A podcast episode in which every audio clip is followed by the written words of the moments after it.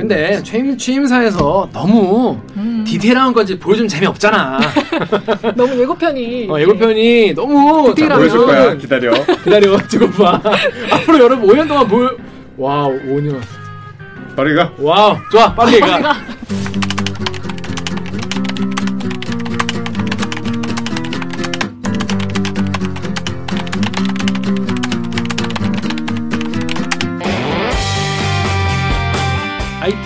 듣다 보면 빡이 치고 보다 보면 목이 막히는 사이다 안 줘. 사이다 없어. 본격 고구마 후치 방송 댓글 읽어주는 기자들.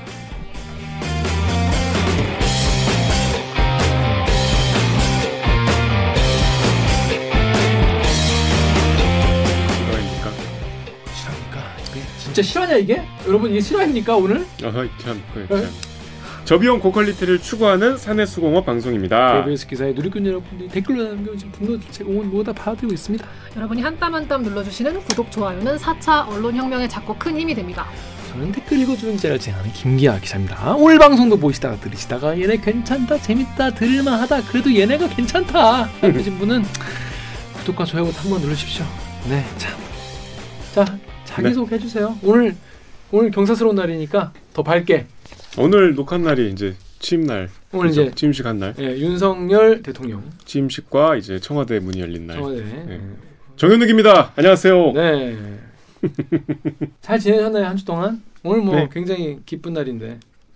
저는 지난 주말에 혼자 제주도에 갔었거든요. 어. 제가 지난 겨울에 제주도에 가- 올레길 스탬프가 있어요. 역 올레길 어. 역, 여권 여권. 음. 어. 그 여권이 이제 올레길을 가서 이렇게 만약에 내가 1코스를 걸으면 시작에서 한 번 찍고 중간에 한 번 찍고 끝날 때 한 번 찍어. 그래서 그걸 다 찍으면 이제 올레길 완주자가 된 거예요. 음. 그래서 지난 겨울에 그걸 하나 사서 음. 한 코스를 걷고 찍었어. 그러면서 음. 이제 내가 어 이거는 내가 빨리 이걸 다 채워야지. 음. 그리고 이제 좀 한참 못 가다가 이번에 갔는데 여권을 안 갖고 왔어. 아이고. 또 가야겠네요. 그래서 여권을 또 새로 샀어. 그래갖고 끝나고 찍었는데 도장을 또 잘못 찍었어. 이게 5코스를 걸었는데 6코스에다가 찍어서 그래서 뭐 그랬어요. 되는 일이 없는 한 주였다. 제가 얽혀 있는 소송에 뭐 선고 공판 일도 각각 다가오고 어 언제예요? 뭐 추정컨대 이제 6월 말 7월 초쯤 될것 6월 말 같아요. 7월 초에 한동훈 법무부 장관 후보자, 후보자. 후보자 아직은 후보자 그분이랑 그분이 고소한 거죠? 네. 음. 그분은 근데 그 한겨레 보도 갖고 한겨레를 형사 고소하겠다 그랬잖아요. 어, 맞아요. 음. 그러니까 뭐 저는 제가 당사자니까 그렇다 치고 언론에서 이렇게 누군가 공적인 자리에 있는 사람을 비판하는 건 언론의 사명이고 이제 그 비판에 대해서 당사자는 억울하거나 뭐 이게 내가 명예훼손을 당했다고 느낄 수도 있고 자기 입장에서는 이게 허위사실이라고 반박을 할 여지가 있을 수 있죠. 그러면 이게 이게 왔다 갔다 해야 건강한 논쟁이고 이제 당사자는 언론을 디펜스할 본인이 힘이 붙이다 싶으면 이제 언론중재법을 언론중재위원회가 있어. 아, 저죠. 언론중재위원회를 통해서 해결을 하라고 이제 여러 가지 장치를 마련해 놓은 거죠. 음.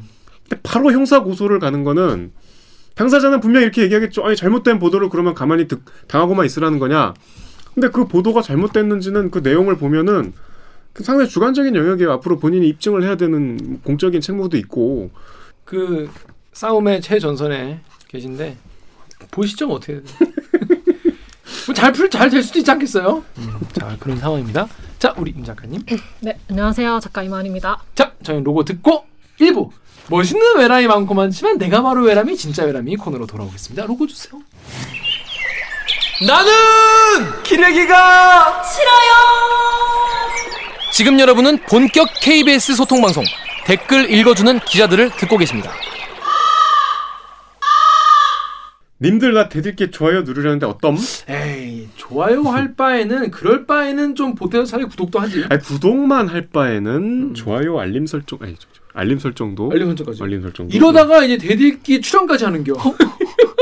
저처럼 저처럼. 어, 이렇게 계속 그럴 바에는 어, 보태서 그래서 이제 모닝 사려다가 롤스로이스 산다. 타닥탁탁탁 어, 하다 보면 그래서 여러분도 구독부터 어, 부탁드리겠습니다. 놀수로 자, 있어.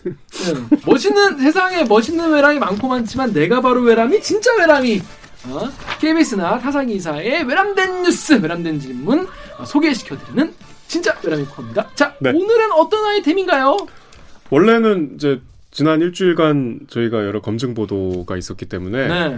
그 중에서 소개를 해드리려고 했어요. 특히 이제 지난 주말에 저희 탐사에서 한동훈 후보자 방금 얘기 말씀드린 음. 한동훈 후보자의 부동산 거래에 대한 단독 보도가 있었는데 음. 이제 한동훈 후보자 청문회도 끝났고 음. 오늘 마침 또 취임식 날이고 음. 한동훈 후보자의 지난 의혹을 얘기하기는 조금 시점이 지난 느낌이어서 음. 뭐 기왕에 오늘 뭐 큰 일들이 있었으니 같이 한번 얘기해 보자. 음. 그래서 오늘은 일단 취임 연설문. 음. 근데 취임 연설문에 앞서서 청와대 개방부터 조금 얘기해 봤으면 좋겠어요. 네. 그러니까 오늘 이제 청와대 개방을 시작 하려고 이제 그 어려운 길을 걸어 오신 거 아닙니까? 그렇죠. 그, 그 길을 해치시고. 5월 10일에 꼭 개방을 하겠다고. 그래서 그 취임식 때 이제 개방 영상을 틀었죠. 문이 열리고 시민들이 이렇게 음. 저는 잘 처음 보는 정체 모를 꽃나무를 두고 들어가는 그것도 뭐 좀 반응들이 많더라고요. 그게 음. 되게 뭔가 모양이 좀 이상했다고 생각하시는 분도 계시고 감동적으로 본 분도 계시고.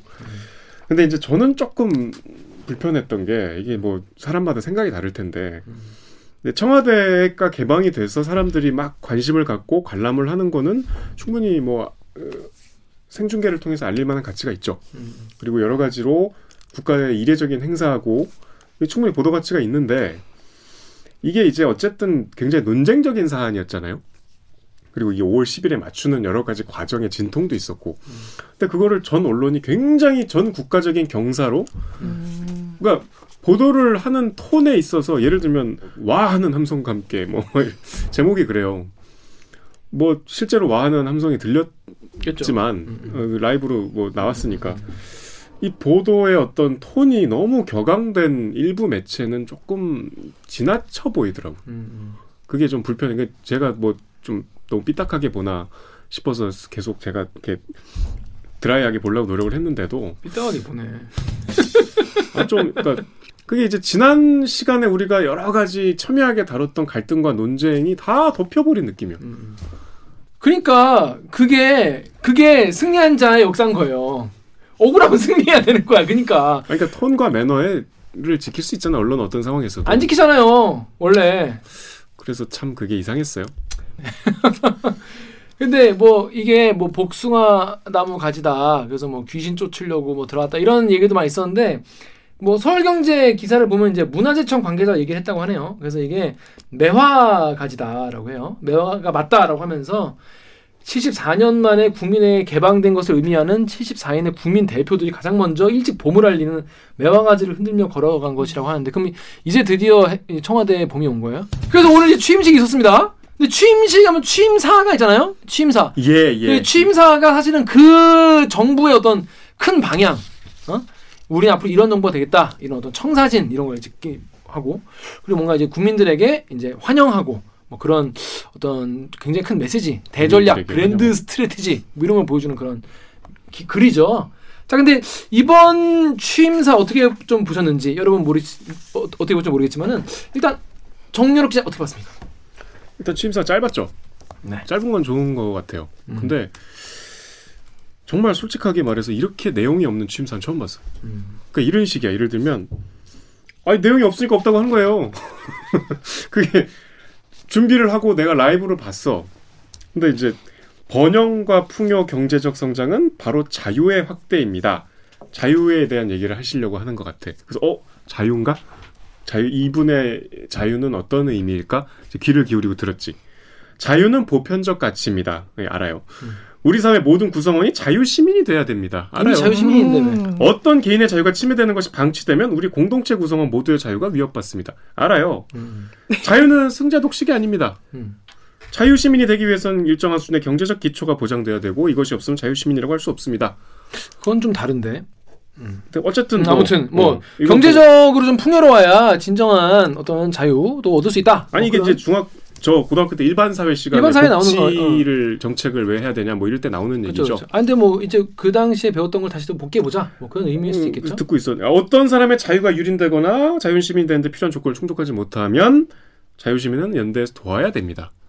자유 시민들이 연대에서 돕는 때 이제 역할을 본인이 하-? 하시려나 하고 이제 들어봤더니 음. 갑자기 이제 저 국제적으로 기화와 빈곤, 공권력과 군사력에 의한 불법 행위로 자유가 침해되고 뭐 존엄한 유지가 안 되면은 모든 세계 시민이 연대해서 도와야 된다.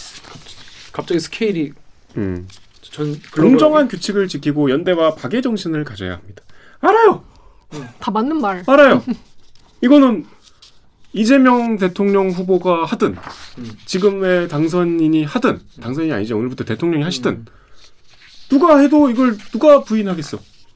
취임사는 어떤 나의 이념적 좌표도 음. 좀 드러나고 왜냐하면 이게 유권자들이 이제 투표를 해서 선택을 받은 동의하지 않는 국민들에게도 내가 이런 방향입니다라고 청사진을 제시하는 거니까 어쨌든 어, 크게 어떤 총론에 입각해서라도 뭔가 방향성은 좀 나올 법 하잖아요.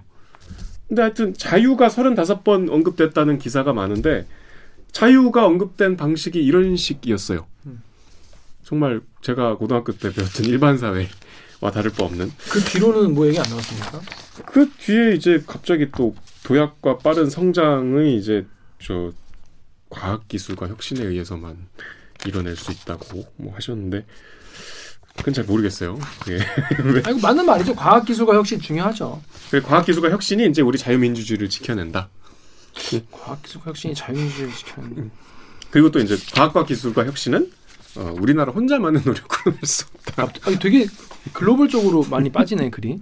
그래서 하여튼 뭐 마지막에는 자유민주주의는 평화를 만들어내고 평화는 자유를 지켜줍니다. 알아요. 잠깐 잠깐 뭐라고? 자유가 뭐? 자유민주주의는 자유민주주의가 평화를 만들어내고 자유민주주의가 곧 평화라고요? 평화는 다시 거꾸로 자유를 지켜냅니다. 아, 지켜줍니다. 그리고 아니, 평화는 아니 자유와 인권의 가치를 존중하는 국제사회와의 연대에 의해 보장됩니다. 갑자기 가- 갑자기 국제사회. 그러니까 근데 피- 자유민주주의가 왜 평화를 지키는 거죠? 그럼 옛날에는 그러면 자유민주주의가 없었던 시절에는 평화가 없었나?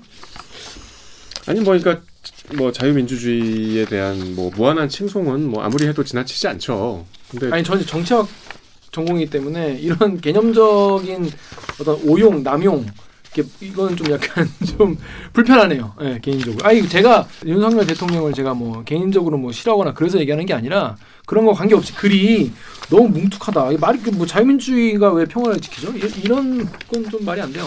상관없는 거예요, 이 두 개는. 너무 자, 좀 그럼 자유민주주의 국가끼리는 전쟁 안 하나? 그런 그런 게 아닌데. 아, 또 이렇게 또 대통령 그걸 이렇게 또 이렇게 학술적으로 아 제가 비난하고. 너무 너무 외람된 말씀이 죄송합니다. 음, 그러지 마요. 네, 죄송합니다. 제가 사과드리겠습니다.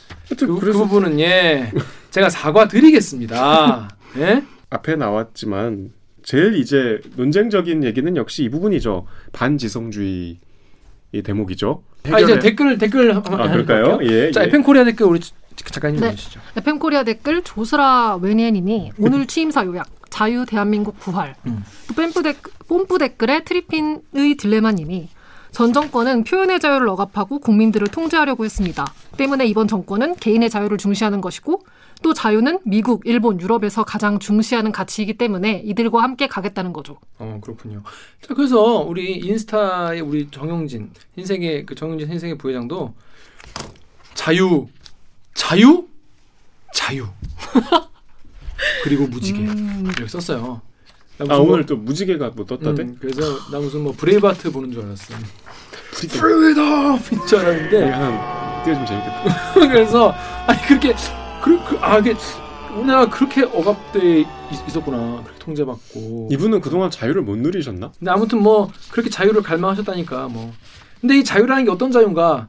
뭐 검사들이 마음대로 기소하고 기소 안 할 자유. 뭐, 뭐 재벌들이 자기 마음대로 뭐 세금 어, 덜안 내고 어, 독식할 자유. 뭐 그런 자유를 말하는 건지. 아까 2부에서 다루겠지만은 뭐 임대 사업자들이 뭐 빌라 몇천 채 그냥 본인이 먹을 자유 그런 걸 말하는 건지. 정용진이 돈 벌 자유. 어 그런 그런 자유라면 그런 자유를 자기 스피커가 큰 사람이 그렇게 쉽게 말하는 건 굉장히 저는 되게 아 뭐랄까 비 그야말로 비지성적이다 반지성적이다라고 생각합니다. 제가 개인적으로 윤석열 대통령을 뭐 싫어한다거나 지금 정부에 반대한다 그래서 그런 게 아닙니다. 그냥 저는 개념적으로 그렇다는 거예요. 음, 그냥 그렇게 생각할 수 있지 않냐는 우리. 정영진 부회장 얘기하고 있는 거잖아요. 그죠, 그죠. 정영준 부회장 얘기하는 거죠. 자, 아무튼 그 자유, 자유, 자유 그렇게 하셔, 하셨는데 아무튼 이제 뽐뿌나 에펜코리아에서는 아이 자유민주주의의 부활이다 뭐 이렇게 생각하시다 봐요. 그런 분들 계시겠죠. 자, 그래서 이제 다음 뭐 반지성주의 얘기가 또 있었죠. 크게 보면 취임사를 자유란 키워드가 많이 나왔다. 하는 것과 반지성주의 논란 그리고 하나는 조금 이따 얘기할 대북 정책 음. 요세 가지가 이제 조금 기사가 나오는데 반지성주의는 이제 지루한 이 취임사에서 약간 귀가 번쩍 뜨이는 음, 음, 대목이었죠. 음, 음, 음. 뭐라고 했나요? 민주주의가 제 기능을 하지 못하는 가장 큰 원인이 반지성주의라는 음. 거예요. 견해가 다른 사람들이 서로의 입장을 조종하고 타협하기 위해서는 과학과 진실이 전제돼야 되는데 그것이 바로 민주주의를 지탱하는 합리주의와 지성주의인데 이 국가 간 또 내부의 지나친 집단적 갈등에 의해 진실이 왜곡되고 각자 보고 듣고 싶은 사실만 선택하거나 다수의 힘으로 상대 의견을 억압하는 이게 반지성주의라는 거예요. 문성열 대통령이 후보일 때 제일 많이 언급했던 사례가 그 조국 사태 때 이제 대검찰청 앞에서 이게 집회를 했잖아요. 촛불 집회를. 그거를 굉장히 이렇게 소름 돋게 묘사했거든요. 이거는 뭐 어떤 사주가 없이는 있을 수가 없는 일이고 국가 공권력의 아니, 공권력의 수사를 이렇게 다수가 나와서 굉장히 그 억압적인 협박조로 어 어떤 주장을 하는 것은 있을 수 없는 일이다 민주주의 사회에서 라고 여러 번 이제 강조했어요. 제가 보기에는 이게 제 생각입니다만 다분히 그 사례를 지금 염두에 두고 하는 얘기 같아요. 음. 이 자, 본인이 검찰총장일 때 가장 논쟁적인 시점이었잖아요. 어떻게 보면 그 시절이 지금의 윤석열을 있게 만들었죠. 음. 그 당시에 본인이 위협적으로 느꼈던 어떤 여론의 흐름과 그 집단적인 목소리가 반지성주의라는 이제 단어로 이분이 간접적으로 표현한 것이 아닌가 저는 그렇게 봤어요. 음. 저는 뭐 그냥 드라이하게 글만 가지고 제가 좀 말씀을 드리자면은 이분이 이제 윤석열 대통령이 민주주의가 제대로 작동하려면은 과학과 진실을 토대로 음. 해야 된다 이렇게 얘기를 한 거잖아요. 근데 제가 알기로는 과학과 진, 그러니까 진실이라는 표현 자체가 되게 약간 좀 반지성적인 단어예요. 음. 어, 왜냐면 세상에 진실이 어디 있습니까? 그냥 드라이한 팩트가 있고 뭔가 사, 진실이라는 표현은 굉장히 어주, 이, 이런 데 쓰기 되게 애매한 학술적으로 쓰기 애매한 단어예요. 왜냐면 무엇이 진실인가에 대해서 사람마다 보는 관점에 따라 다를 수 있기 때문에. 그래서 과학은 맞죠. 과학적 사실 같은 건 이- 있을 수 있지만은 전 그보다 이 민주주의의 기본은 과학과 지, 그러니까 진실이라는 게 되게 뭐랄까 그거야 고집인 거 왜냐 내가 생각해서 진실이면은 그 진실인데 어떡하라는 거야 라는 거거든요 그게 아니라 저는 당연히 여러분도 그렇게 보지 않습니까 민주주의의 근간은 뭐야 소통과 논쟁과 토론으로 인한 서로 간의 의견을 좁히는 과정인 거잖아요. 그리고 나서 이거에 대해서 표결로 할 수도 있고 그 과정에서 소수자들의 의- 의견도 배려하는. 그거 우리 다 중고등학교 때 배우는 거잖아. 맞아요, 맞아요. 이게, 이게 민주주의 기본이거든요. 그래서 저는 되게 뭐- 뭐랄까 문장 자체가 좀 정교하지 않은 것 같은데 이거 연- 연설비서관 누구 연설비서관이 쓴 건가요? 누가 쓴 건가요? 이- 이- 이거는 집단 지성으로 쓴 거죠. 그러니까 그- 쓰고 그 윤석열 고쳤어? 대통령이 초안을 보고 직접 다 고쳤다고 하더라고요. 음, 음, 음. 취임사는 중요한 문건이기 때문에 혼자 쓰지 않죠. 그렇겠죠. 근데 저는 이 좀 그래요. 반지성주의가 가장 큰 원인이다라고 하는데 네. 저는 민주주의를 지키는 거는 그러니까 지성주의라는 말 사실 저는 반지성주의란 말도 사실 이렇게 많이 쓰인 지 얼마 안 됐고 개념도 제대로 정리되지 않아요. 않았어요. 그러니까 주의라는 말을 아무 때나 갖다 붙이면 그렇죠. 아무 데나 주의를 갖다 붙이기 되게 무식한 그 짓이에요. 김 기자 얘기한 거를 이제 이 연설문에서 빗대서 표현을 하면 맨 앞에 이 얘기가 있거든. 이 나라를 자유민주주의와 시장 경제 체제를 기반으로 국민이 진정한 주인인 나라로 재건한다 그랬어요. 재건은 폐허해서 그렇죠. 다시 일으키는 거잖아. 음, 이 말도 진실에 부합하지 않는다고 생각하는 사람이 있어요. 음, 그렇죠. 진실이라는 것은 그러니까 리영희 선생이 내가 평생 추구한 거는 사실이 아니라 진실이야 이렇게 말씀하시잖아요. 누구나 추구해야 될 어떤 보편적인 좀 보편성의 가장 위에 있는 하지만 그거는 거꾸로 말하면 본인이 추구하는 가치관 세계관에 따라서 달라질 수 있는 그렇죠. 음. 그러니까 예를 들어서 이게 진실이다라고 진실 추구할 수 있지만은 그게 이게 진실이다라고 주장하는 순간부터는 아집과 오만과 고집이 되는 거죠. 물론 아집이 고집이면 죄송합니다. 아무튼 그렇게 되기 때문에 이게 가장 민주주의에서는 배격해야 될 태도다. 그러니까 진실을 독점했다는 음, 음. 태도. 음. 그게 되게 그게 그야말로 진짜 반지성적인 태도라니까. 그게 진짜 어떤 뭐랄까 이 학문 발전과 민주주의 발전에 정말 가장 가로막는 어. 그런 그런 거예요. 저는 이렇게 학문적으로 그렇다 한 거면 제가 그 이념의 어떤 그게 아니라 여러 번 말씀을 드려요. 그리고 저는 반지성주의라는 말이 존재를 한다고 하더라도 그게 취임사에서 쓰이기는 되게 부적절한 단어라고 생각을 한게 음. 다수의 국민을 어쨌든 반지성적이라고 말을 하는 거잖아요. 자기를 뽑기도 했는데 그래서 다수가 반 아까 말씀하신 것처럼 다수가 반지성이면 지성이 있는 소수가 국가의 일들을 다 알아서 결정을 하겠다는 건지. 음. 그러니까 예를 들어서 이렇게 얘기를 하면은 이렇게 얘기하겠죠. 오해입니다. 그건 오해입니다라고 얘기할 거 아니에요. 네. 근데 그러면 안 되지 않을까요? 매사 이렇게 오해받을 얘기를 하고 그렇게 얘기하면 오해입니다라고 계속 다 그렇게 얘기를 하는 거는 취임사는 가장 정제된 언어로 좀 포용과 화합을 지향하는 편인데 어 우리가 촛불을 통해서 이제 정권이 바뀌었을 때조차도 문재인 대통령 취임 물론 그게 모범 사례라는 말씀이 아니고 그 그런 상황에서 압도적인 여론으로 당선이 됐지만 야당을 국정 파트너로 뭐 인정하겠다 이런 말을 하잖아요. 음, 음. 뭐 그게 뭐 그 뒤에 어떻게 진행됐는지 양상은 뭐 이제 각자 생각이 다르시겠지만 레토릭이라도 있거든요. 근데 굉장히 어, 좀 거칠었던 것 같고 뭐 하여튼 특징적인 사안이라고 할 수 있죠. 이번 취임사에서 가장 네베 FORT님이 전문가들은 민생의 어려움이 문재인 정부의 반지성주의에서 기인한다고 지적합니다. 경제, 과학, 의료 등 전문적 지식이 필요한 영역에서 전문가들의 의견을 배제하고 정치적 기준을 먼저 들이댄 게 지금의 위기를 만들었다는 겁니다. 그러니까 문재인 정부가 실패했다라고 주장을 음. 하고 그 이유는 문재인 정부가 반지성주의였기 때문에 그렇다는 전문가가 어, 느 분인지는 모르겠지만 뭐, 뭐 그렇게 주장하는 분들이 계시죠. 그래서 그분들이 그렇게 주장한다. 그래서 거기서 의미한 게 아니겠느냐라는 음. 댓글이에요. 그리고 이제 다른 분 KBH1땡땡님은 다수의 반지성주의 결국 소수의 엘리트주의제로 가겠다는 걸 첨예한 거 아니냐 라고 이제 레이버 댓글에 LES님이 반지성? 야 취임사부터 갈라치기 하는구나 라고 얘기도 하셨어요. 그 다음에 이제 그 아까 저희 자유와 비슷한 맥락인데 양극화와 사회 갈등이 이제 우리 아까 강조했던 자유민주주의를 위협하고 있다고 하니까 어 이제 뭐라고 해법을 제시하나 보다. 음. 왜냐하면 이제 대통령 선거 끝나고 지금까지 준비 기간이 있었으니까 음, 문제를 도약과 이 문제를 도약과 양극화 문제를 도약과 빠른 성장을 이룩하지 않고는 해결하기 어렵다고 생각한다. 빠른 성장 과정에서 많은 국민이 새로운 기회를 찾을 수 있고 사회 이동성을 제고함으로써 양극화와 갈등의 근원을 제거할 수 있습니다. 알아요. 흠. 도약과 빠른 성장은 그러니까 양극화 해법은 도약과 빠른 성장이 같은 말 아닌가? 왜 그래? 그 외람되게 왜 그런 얘기해? 도약과 빠른 성장 못 됐어.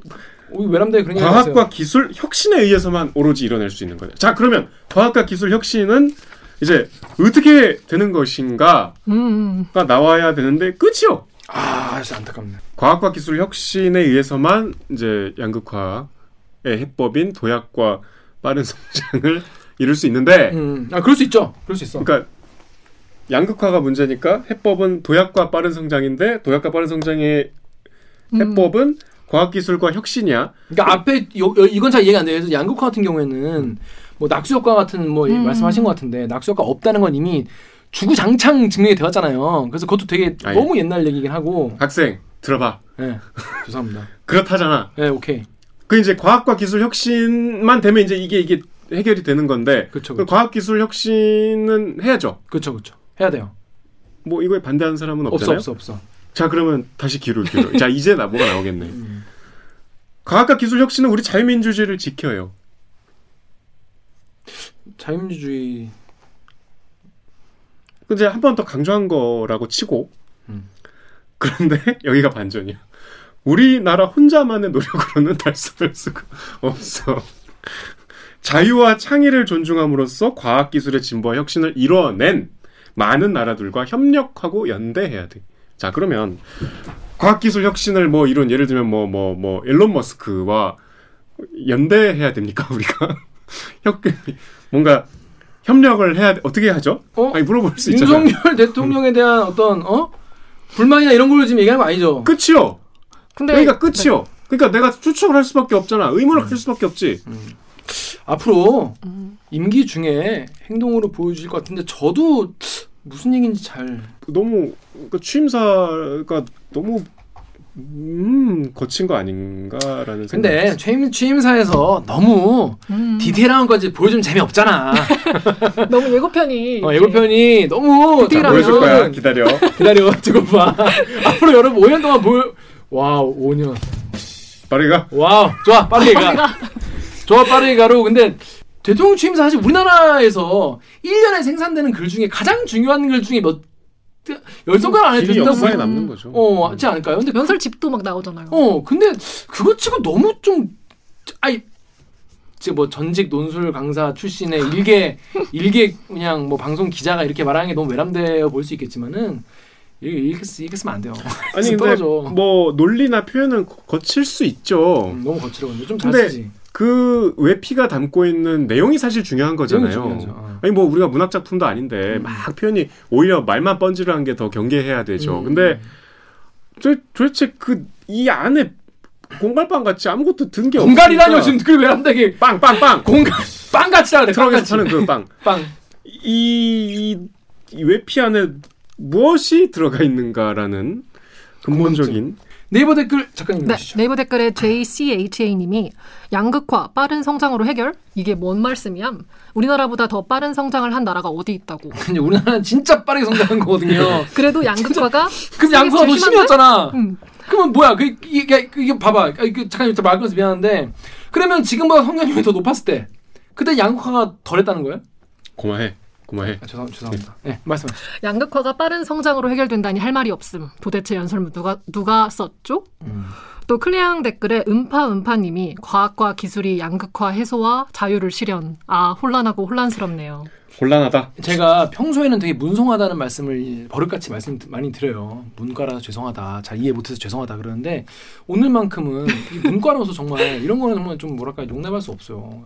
특히 이 조금만 조금만 정말 진짜 고등학교 교육 잘 받고 정말 철학 그뭐 기본 개념만 아도 이건 이거는 말이 너무 너무 뭉툭하다는 걸 알 수 있을 텐데 저 이해가 안 돼. 그 클리앙 댓글 음파 음파님도 이해 안 된다고 하시잖아요. 좀좀잘 이해가 안 됐습니다. 음. 이제 전문가들이 좀 지적하는 것들은 대북 문제였어요 음. 이제 대북 문제는 사실 뭐8.15 경축사나 뭐 취임 연설은 말할 것도 없고 여러 이제 대통령이 이제 정례적으로 하는 연설에서 가장 주목하는 대목이죠. 이번에 어떤 대북 메시지를 내놓을까? 특히 새 정부가 이제 처음 들어서고 그것도 이제 소위 얘기하는 진보 정권에서 보수 정권으로 정권 교체가 돼서 취임사에서 어떤 메시지를 내놓을까가 당연히 전 세계 초미의 관심사겠죠. 근데 이제 뭐, 뭐 결과적으로 보도 많이 보셨겠지만 이제 이명박 정부와 유사하다는 얘기들을 많이 했는데 이제 대화의 문을 열어놓겠다면서 이제 중요한 거는 북한의 핵 개발을 중단하고 실질적인 비핵화로 전환하면 그 다음에 이제 북한 주민의 삶의 질을 획기적으로 개선할 담대한 계획을 준비하겠다.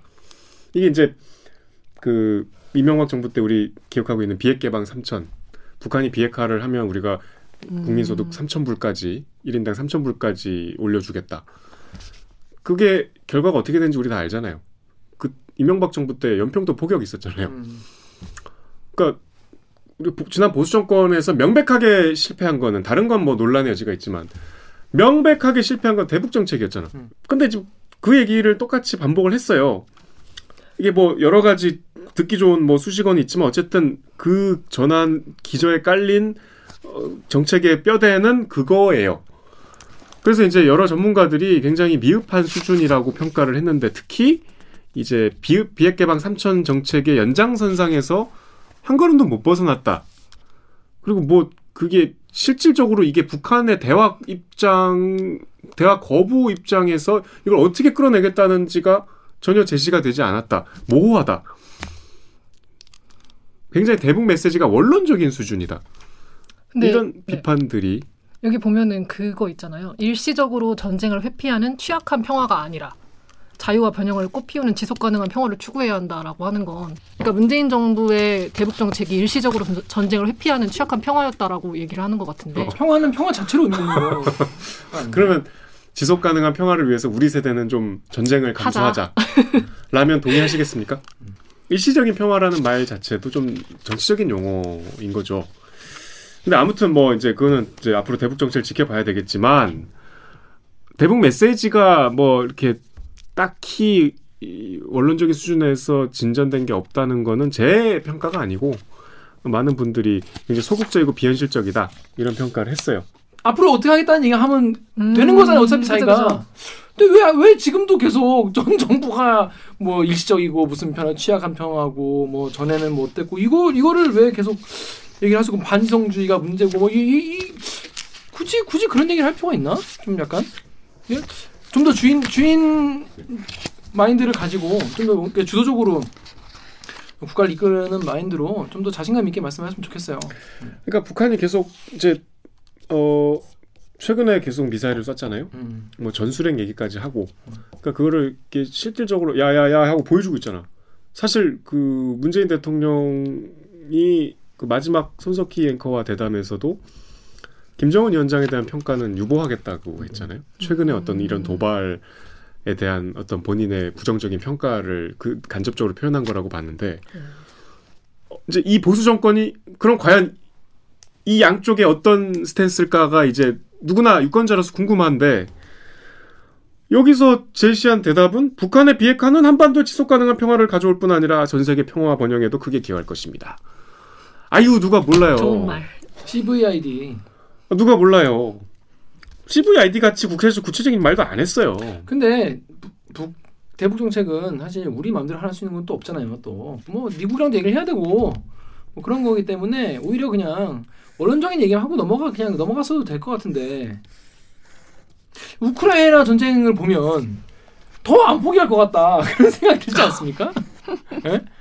뭔가 이 지금 그렇게 한가한 얘기 하실 때가 아닌 것 같은데. 아니 이 짧은 연설에 왜 왜 이 문장을 왜 얘기하냐고. 북한의 비핵화가 전 세계 평화 번영에 기여한, 기여하는지 누가 몰라요. 음. 알아요. 알아요, 다. 알아요. 근데 담대한 계획을 준비하겠습니다. 보여주는 시간이잖아요. 아니 아직 아니죠. 이제 보여주겠지. 준비하신다니까 아, 이제 네. 기대해. 그러니까 저는 두고 봐. 그렇게 됐으면 좋겠어요. 그렇죠. 기대합니다. 담대한 계획. 취임사에는 실망할 수 있으니까. 네. 오늘 볼 줄 알았는데 못 봤으니까. 그러니까 아, 너무 너무 너무 재촉하지 마세요. 담대하게 하겠다 준비하시겠다니까 기대하겠습니다. 그렇습니다. 이 담대하게 준비하시겠다니까 앞으로 5년 동안 네. 보여주시겠죠. 그거 봐- 그걸 다 봐야 되는 거 우리는 기다리는 재미가 있잖아요. 기다리는 재미가 있죠. 언젠간 보여주시겠죠. 아무튼 뭐 이렇게 오늘 취임사를 보면 사실은 제가 사- 아니 제가 뭐 북한을 좋아해서가 아니라 제 전공이 이제 그 북한 뭐 북핵 뭐 중국 뭐 동맹 뭐 전쟁 이런 거거든요. 제가 전공이 대학원 전공이 척척 속사. 척척 척척 석사. 요즘에는 그래서 그 맛 맛 평가 잘하는 사람을 쩝쩝 석사라고 하던데. 충격적인. 쩝쩝 석사. 아무튼 척척 석사인데 북한 같은 경우에는 매해 신년사를 하는데 그 신년사를 이제 쫙 보면은 1년 동안 어떻게 갈지 거기 쫙 다 나오거든요. 어. 그래서 그 치- 신년사만 가지고 분석을 하는 그런 논문도 많이 있어요. 그래서 이런 취임사, 뭐 신년사 이런 게그 그 국가의 한 해를 어떤 설계도 같은 그런 건데 오늘 이 취임사를 보면 일단 저는 일단 글적으로 좀 못 쓴 감이 있다. 단어 선택이 되게 거칠었고 되게 뭐랄까 그 애매한 단어, 애매모호한 단어들 많이 써가지고 근데 물론 짧은 글에 뭐 어떻게 앞으로 5년의 국정을 다, 다 담겠어요. 하지만 뭔가 들었을 때 아 이런 쪽으로 가겠구나라는 이런 감은 좀 있어야 되는 너무 하나만한 얘기를 좀 많이 하신 것 같아. 하나만한 얘기를 많이 했고 논리 비약이 너무 많았어. 어, 과학기술 혁신이 자유 지키는 거랑 무슨 관계인지 딱 들었을 때 감이 잘 안 오잖아요. 우리 모두가. 물론 뭐 어느 정도 도움이 되겠죠. 뭐 스마트폰 있으면 좀 자유롭죠. 왜냐면 뭐 공중전화 찾아갈 일 없으니까. 그러니까 그런 수준의 자유를 말하는 건지, 진짜 자유민주주의 인간의 인권에 대한 자유를 말하는 건지, 아니면 뭐 기업이 돈 벌 자유를 말하는 건지, 사실 그게 좀, 좀 애매하기 때문에 제 생각엔 그렇게 잘 쓴 취임사 아니었던 것 같아요. 아니 근데 일부러 이제 전략적으로 내가 어떤 논쟁도 이제 이거는 취임사로 책 잡히고 싶지 않아서 그런 선택을 할 수 있는데 반지성주의 대목은 그 기조에도 어긋나요. 이 굉장히 튀어. 음, 그러네, 그러게. 글 전체 통일성으로 반지성주의가 잘 우리가 평, 평소에 쓰는 말이 아니니까. 논술 첨삭을 내가 한다면 너 이 부분 왜 썼냐 이럴 것 같아. 음. 이거는 지금 이게 안 맞잖아 앞뒤가 마라고 만약에 누가 논술 학생이 썼으면 음. 그러니까 이거는 다 뭐 제가 추정컨대 뭐 윤석열 대통령이 마지막에 또 본인이 첨삭을 하셨다니까 이 부분은 본인이 넣으신 게 아닌가라는 음. 강한 의심이 드는데 뭐 아닐 수도 있죠. 음. 근데 대단히 그러니까 어, 방향성이 흔들리는 안에서도 그리고 글 자체도 당연히 그러니까 이렇게 내용이 없으니까 짧으니까 뭐 그냥 뭐, 응? 뭐 그렇게 넘어갔지만 음. 아쉬웠어요. 아니야, 근데 짧은 거랑 상관없이 좀 그러니까- 글이 좀 별로야. 별로인 글은 길게 들으면 지루하잖아. 그러니까 이제 뭐 이제 짧게 끝났으니까 뭐 그렇게 그런 참사는 막았는데 음. 그리고 시작할 때 존경하고 사랑하는이라고 하대. 존경하고 사랑하는 국민 여러분. 그 음. 김대중 대통령 전매 특허 음. 시작 그 서두인데 음. 뭐뭐 그렇게 김대중 대통령 취임사 그래서 여러모로 비교가 됐다. 제가 뭐 역대 대통령 취임사를 다 뭐 분석해서 비교해 보면 좋겠지만 바빴어요. 네, 바빠서 못했습니다. 일단 오늘 취임사만 그 자체로 한번 들여다봤습니다. 가- 간단하게 음, 그 이제 문재인 대통령이 어제 이제 퇴근길 마지막 퇴근길 그뭐또 생중계도 했는데 전 오늘이 더 사실 좀 인상적인 장면이더라고요. 그 서울역 KTX 타러 가는데도 음, 굉장히 시민들이 많이 도열해 있고 음. 또 내려와서 울산역에서도 음, 많은 시민들이 기다리고 있고 또 양산 자택 앞에서도 음. 그러니까 이게 여전히 이제 퇴임할 때 지지율이 40%라는 것은 그만큼 윤석열 대통령한테는 조금 이제 불안한 부담 대목이죠. 부담 쏠수 있죠. 그러니까 여기서 반지성주의라고 이렇게 나아가면은 곤란한 지점이 거긴 것 같아요. 음, 여전히 그런 국민들이 많이 있기 때문에 본인이 그런 경쟁에서 승리해서 권력을 잘 쟁취했으면 조금 이제 그런 문재인 대통령의 퇴장을 조금 반면교사 삼을 필요도 있죠. 문재인 대통령한테 우리가 여러 가지 감정이 뭐 교차되는 분들이 있겠지만 아쉬움도 있잖아요. 음, 아쉬움도 당연히 있잖아요. 문재인 대통령도 스스로 고별사에서 그 촛불의 목소리를 얼마나 담았는지 굉장히 엄중하게 생각한다고 얘기하셨잖아요. 그러니까 거기에 대한 성찰이 좀 있었으면 했어요. 그 교차되는 그 두 신구 정권의 시작과 끝을 보면서 음. 여러분 이제 새 세상이 열렸으니까 알아서들 잘 사시기 바랍니다. 결론이 그리고 저희 대들기도 앞으로도 이 저희 언론이 해야 되는 일이 이제 권력 감시 기능 해야 되고 말도 안 되는 글 쓰면 또 뭐라 해야 되는 거니까 그런 역할도 열심히 하겠다 이런 말씀 드리고 아 그리고 저 오늘 마지막으로 조선일보 기사를 좀 봤는데 그 문재인 대통령 퇴임 그 퇴임 관련해서도 아주 그게 뭐냐면 구- 문재인 대통령이 이제 전 대통령이죠 이제. 퇴임 사에 그랬단 말이야. 이제 국민 통합의 시대로 뭐 갔으면 좋겠다. 이 지금 현 정부가 그럼 잘했으면 좀 좋겠다라고 하니까 임기 내내 갈라치기 하더니 음. 국민 통합은 다음 정권에게 떠넘겨. 뭐 이런 식으로 쓴 거야 기사를. 그래서 아니 뭐 굳이 그렇게까지. 굳이 그렇게까지 쓸 일이 있나. 너무 과하다 좀 보내는 길, 보내드리는 길까지 그렇게 하는 거 보면서 어 되게 이분들도 참 자기 소신이 뚜렷한 분들이구나 조선일보 그런 생각이 들었습니다 참 자 아무튼 저희는 그래서 일부 어 외람된 진 외람이 진짜 외람이 코너는 여기서 아니 그러니까 어쨌든 이런 여러 가지 국정 철학을 앞으로 어떻게 구현하실지 모르겠지만 기대 기대합니다. 언론은 만지지 마셨으면 좋겠어요. 언론은 자유를 이렇게 만지지, 좋아하시는데 언론은 만지지 마세요. 근데 아마 저희가 저희도 이제 또 취재를 하지 않습니까? 곧 만진다는 아주 괴소문이 돌고 있어가지고 뭐 아니, 그런 아니, 겠죠 아니, 하여튼 아니겠지. 만지지 마세요. 어, 언론은, 언론은 건들지 네. 마세요. 저희가 얄밉더라도 이렇게 하게 냅두세요. 아 대리기 안 보시겠지. 안 보시겠지. 대리기 보지 마세요. 보지 마시고. 아, 보시면 좋겠다. 아니 안 돼. 아 왜요? 보시는 분도 계, 계셔가지고 아주 그냥 고, 곤란스러워 죽겠어. 예, 우리끼리 볼 테니까 좀 안 보시면 좋겠습니다. 안 보시고 좀 신경 꺼주세요. 저희가 알아서 할 테니까. 우리끼리란 말 쓰지 마요. 뭐 갈라치기 하는 거야? 아 그러네. 죄송합니다. 제가 죄송합니다.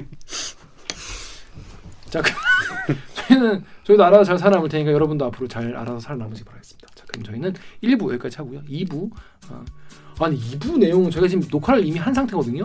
난 개빡치더라고. 음. 2부 간만에 또 개빡치는 알고 보면 더 구체적으로 빡치는 알빡이 코너로 돌아오고 있습니다. 빌라 1277채 한 팀이 빌라 3000채를 가지고 전세 사기 치고 있는 일당에 대한 취재 후기입니다. 자 그럼 여러분 로고 듣고 2부에서 만나겠습니다. 로고 주세요.